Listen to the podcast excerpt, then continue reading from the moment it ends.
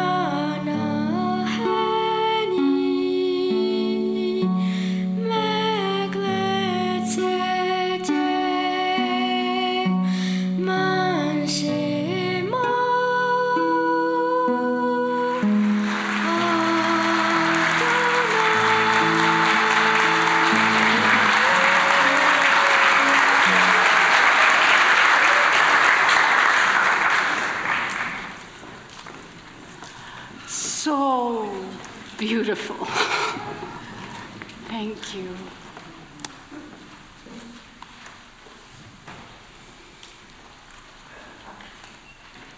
The white-tailed deer drinks from a creek. I want to drink God, deep draughts of God. My soul thirsts for God alive. I wonder if I'll ever make it. Arrive and drink in God's presence. Because I am on a diet of tears tears for breakfast and tears for supper. All day long, people are knocking at my door, pestering, Where is this God of yours? These are the things I go over and over, emptying out the pockets of my life. I was always at the head of the worshiping crowd, right out in front, leading them all, eager to arrive and worship with shouts of praise and songs of thanksgiving, celebrating all of us, God's feast. Why are you so down in the dumps, oh my soul? Why are you singing the blues? Fix your eyes on what is holy. Soon I will be praising again. My life is God's prayer.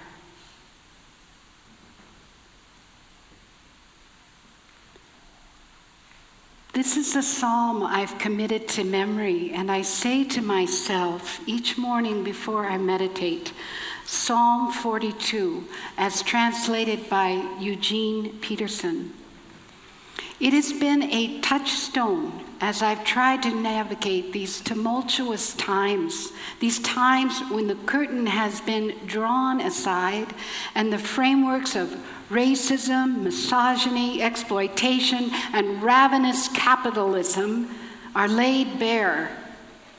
A world that my friends and circles of color have said, Welcome to my world. And where have you been? This is a psalm I say each day that names my sorrow, that names the despair, and refocuses my attention on what I need to be thinking about. Now, I know the Psalms are old school, but I'm old school. I am the second oldest person in this staff. I can't believe it, but I'm the second oldest. Here I am. And this old school stuff is what I go to. The spirituals are my go to prayer songs when I'm about to head into a hard day. You got to do and the Spirit says do. Oh, yeah. You got to do and the Spirit says do. to do, oh Lord. You got to do when the Spirit says do.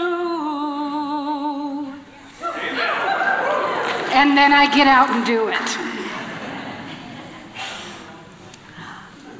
I sit at the feet of very wise and resilient people, and we all do.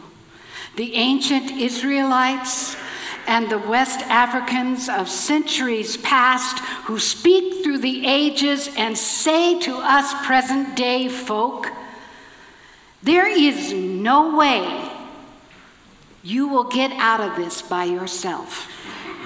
No way. That is a fallacy.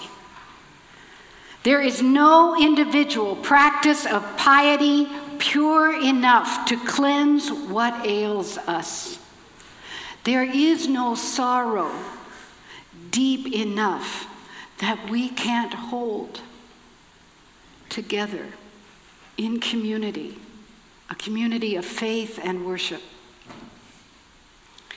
It is only in community that you will be saved, communities rooted in ethics of love and mercy. Communities rooted in confession and forgiveness. Communities rooted in the inherent worth and dignity of every person and being. The interconnected web of life. The free and responsible search for truth. This is what saves. A community of faith bound by this Constitution.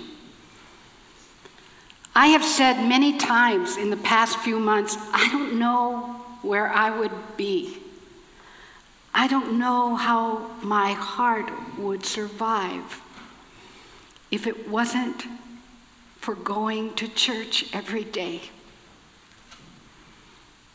I don't know how I would survive the craziness that's dressed up as sanity.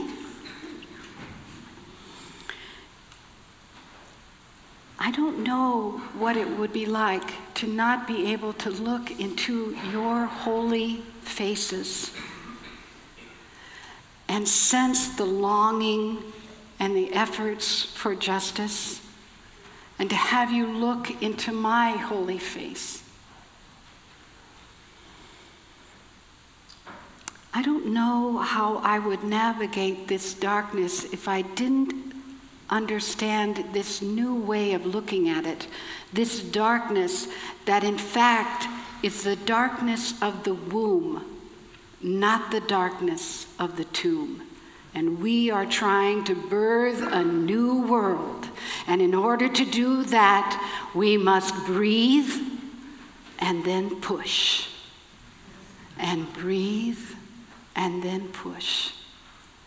These are the words of Valerie Kaur. And it is something that I'm holding deep right now.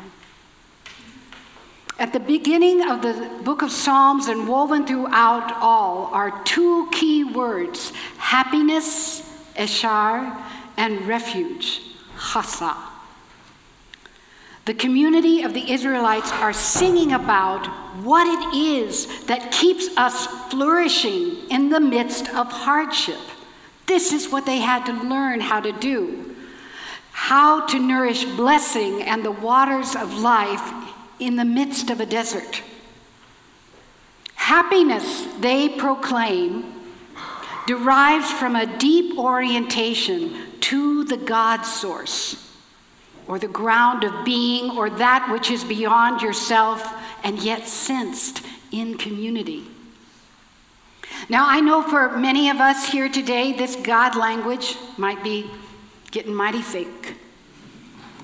But I ask you to hold on to the spirit of the Psalms and not get tangled up in the vocabulary in order for you to hear the wisdom that's there, and it is there. When we orient our lives, our hearts, to a larger ethic, other than our individual satisfaction and appetites or our individual shortcomings, when we take refuge in what is holy and good and gracious in the world, and we do that in community, we will find strength. We will find the strength to continue. When we sing and worship in community, we will endure. We will prevail. happiness will walk with us all of our days, and we will come to understand in the deepest place in our hearts that our lives are God's prayer. Behold, how good and beautiful it is for kindred folk to dwell together in unity in this community.